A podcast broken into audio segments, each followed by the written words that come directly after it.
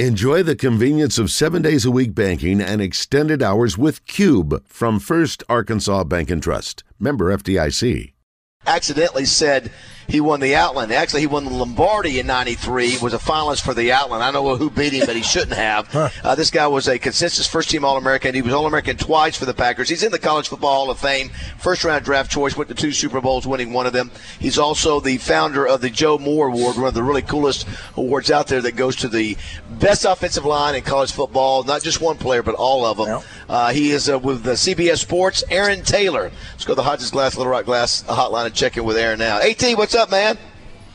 What's up, big partner? Now, now, right out of the gate, David, I, I want to say I know you had Justin Moore on. He's got that song "Why We Drink." One of the reasons I drink is because people get my accolades wrong. How in the world could you say that I won that other award when it was the Lombardi? Well, why did, who, who beat you? Who beat you out for the Outland? Is what I want to know. Nope, nobody even remembers that guy. No, I think it was uh, Rob Waldrop out at uh, Arizona who had a magnificent career. So it was understandable, and, and I don't care about that stuff. You know me well enough to know that. But it's, uh, I think I'm famous for being confused with somebody else. Like I get Jason Taylor a lot, Christopher Jackson, that dude from Bull, and uh, from Hamilton. So it, it, it's not uncommon that uh, I'm misidentified, and I've gotten to enjoy it and laugh at myself over the years because of it. Well, Aaron, is- we drink is around for- here because of the Razorbacks. Uh, most. uh, so- Uh, well, uh, I'll, I'm going to ask Justin Moore and Roger. I want you to tell me the answer to this. And Roger, I think you should get this faster than Justin. All right. What do Aaron Taylor and I have in common? You have, you have- Aaron, do you have a hot tub? both from Florida. Uh, no, Aaron is of course 51, so I'm older. But I'll give you the hint. It has to do with football. A coach, same coach. Same coach who was that? Uh, was it Lewis? Of course it was Lou Holtz. Hey, coach. That Aaron Taylor and I can do Lou Holtz imitation because anybody who played for Lou can do a Well, Lou let's hear battling Lou Holtz right now. Give Come me- on. Give me your best, uh, uh, Lou, AT. I'm telling you what, David Bazzel, you make me lose all faith in the sport of football. Get out my drill, son. You're killing me. Very nice. Very nice. That's Uh, great. Well, listen. Uh, one of the things, that, if if I'm not mistaken, you called one game for the Razorbacks. You called that horrific loss to Missouri. Correct? Is that the only game you called for us this year?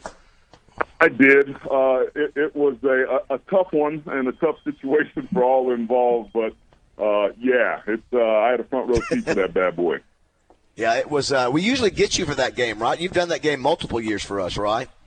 Unfortunately. Yeah, we're the B crew for for the SEC, and that Friday after Thanksgiving is the uh, the warm up act for what ends up being a, a pretty good game of Saturdays on that last weekend in the SEC.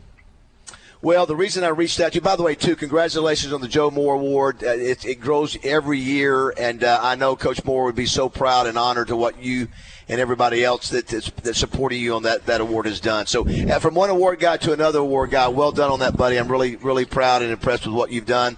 Uh, let's talk real quick, too. The reason I want to get you on is Taylen Green, quarterback from Boise State. He is now a Razorback. So, Razorback fans who hear this uh, interview today, what do they need to know about Taylen Green, the good and maybe the bad?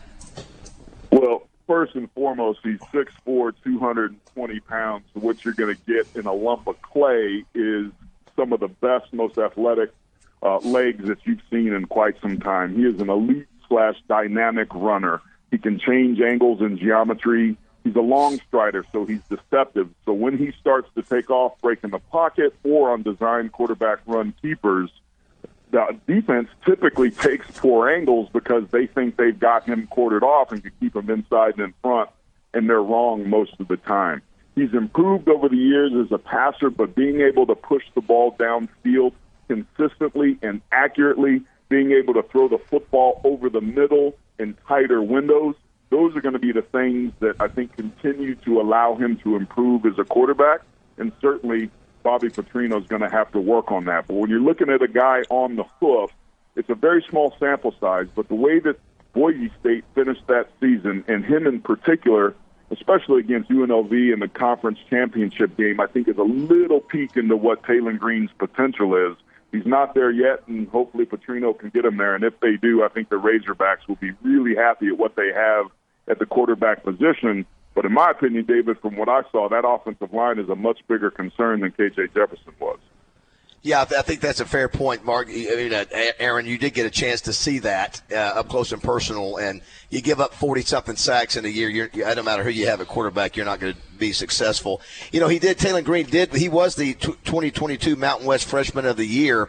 His, his numbers dropped off last year. Uh, tell us sort of about the story about sort of what happened from 2022 to, to current from last year's standpoint. Yeah, context matters, and that's why you can't just go to the stat sheets and go, "Oh man, this guy's great," or "Oh man, this guy sucks." Uh, Boise State was in transition. Their former head coach Andy Avalos was one of the most decorated linebackers there. Nobody bled blue more than he did, but he was a defensive-minded coach, and because Boise had become explosive early on, it was putting the defense in a bad situation. So, as I understand it and have been told, there was maybe some tinkering and too many cooks in the kitchen, and there was some requests made to kind of take your foot off the gas pedal. So that, in conjunction with trying to play two quarterbacks, it just got really, really messy. Both quarterbacks started looking over their shoulder, and it just became a situation where Taylen Green was the most visible player on the offense, but the offense was sputtering for, for reasons behind the scenes that people didn't see or know about. And on the field, their offensive line lost a key player early on, and both of their running backs had gotten hurt. So they really weren't full strength, and they weren't really without the governor on their transmission, if you will, uh, until the latter part of the season. And that's really why I think you start to see him bloom. At the, the end of 2022, Dirk Koetter was the offensive coordinator, and he was an analyst that they elevated when they let Tim Plough, the former offensive coordinator, go. And Dirk knew what to do with him and all of a sudden he started to see Taylen Green start to emerge, but the offense was starting to become more explosive, and I think that's why Dirk ended up going somewhere else, entered Bush Hamdan. and it took a while to kind of figure everything out. But the long story short is Taylen Green is an extremely talented, mobile, dual threat quarterback that certainly can operate an offense, but he is going to need a good offensive line one that doesn't give up four plus sacks in every SEC game like this year's unit did. And he's going to need a healthy running back to take some of that burden. You can't be the leading rusher on your team as a quarterback like KJ Jefferson was. You could have Vince Young back there and it wouldn't matter. Uh, revision with Aaron Taylor, if you just joined the show uh, with CBS Sports. Uh, last thing, uh, uh, Aaron, Jacoby Criswell, you got to see a little bit of him in that Missouri game, if memory serves me right. You know, he had transferred from North Carolina, thought would be probably presume he would be the guy to follow KJ. What do you think about his chances of being able to maybe challenge Green in, in being the starting quarterback? I think there's some similarities there for sure. He transferred in from North Carolina.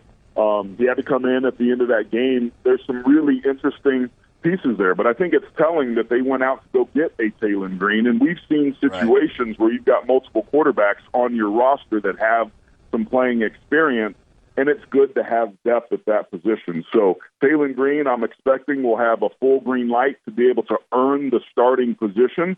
But this is the world we live in, man. So will Jacoby Criswell. And if he doesn't think that he's going to be the guy, don't be surprised if you start to see these guys hit the transfer portal after all the dust settles because we're in a new world. But I think the net addition of Taylen Green is a positive for the program. I think they'll be improved at that position, which is hard to believe when you consider that KJ Jefferson was the most accomplished passer in Razorback program history.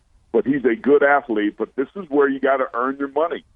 This is where Sam Pittman had to go out and make some changes on the offense. I think we all were surprised by Petrino coming back, but those two as a combo, if it works out, I think Razorback fans at the end of the 24 season would be really, really happy. And I think there's a better chance of that happening than not. Uh, last thing, uh, I mentioned the Joe Moore Award. Uh, uh, Michigan had, had, has won your award now the last two years. Your finalists this year: Georgia, LSU, Oregon, and Washington. When is that? When is the winner announced on that, uh, Aaron? We're we're probably looking uh, at the end of next week. it was a really interesting year. We have four really good finalists this year, and Michigan was right on the cusp. Having five finalists is really hard they certainly are the lifeblood of that program. But you look at two SEC, two now going to be Big Ten or, or Pac uh, 12, formerly the Pac 12 finalists. Uh, I, I think when you have good offensive line play, it leads to success on the field, and I think these four represent that better than anybody. So I'm looking forward to that announcement, and it was a tough decision, but I think fans, once they see the tape, will fully understand what the voting body of 200 plus O line players and coaches saw, and it'll be well deserved. Well, one of the things, uh, Raj and Justin uh, and Josh, I uh, encouraged uh, Aaron. I said, "Well, here's the deal. If you're going to do this Darn Award, it's, it's a great idea, great concept. I think it's going to be a winner. Make sure you get, you know, make make your trophy big. So not only did he made it big, would you would you tell us just how big you made this trophy, uh, just to give some scale to it? Well, so it's seven feet tall, six feet wide, three feet across. Now, the Golly. concept was if it takes gosh. five to earn it, it should take five to carry it. What I didn't understand is that I was always going to be one of the damn five, and now I'm regretting making the thing so big. Because you haul it around, you got to haul it around every place. That's uh, it's impressive. It's, it's five figurines, five offensive linemen in really cool positions, and it's a it's a massive thing that every offensive line in in America That college is football co- awesome covets. I'm showing yeah. Roger the picture Yeah, of it. It's a cool deal. Well, great job as always, buddy. Thanks for spending a few minutes with us today. You're the best. Thanks. Thank you, guys. Woo pig. All right.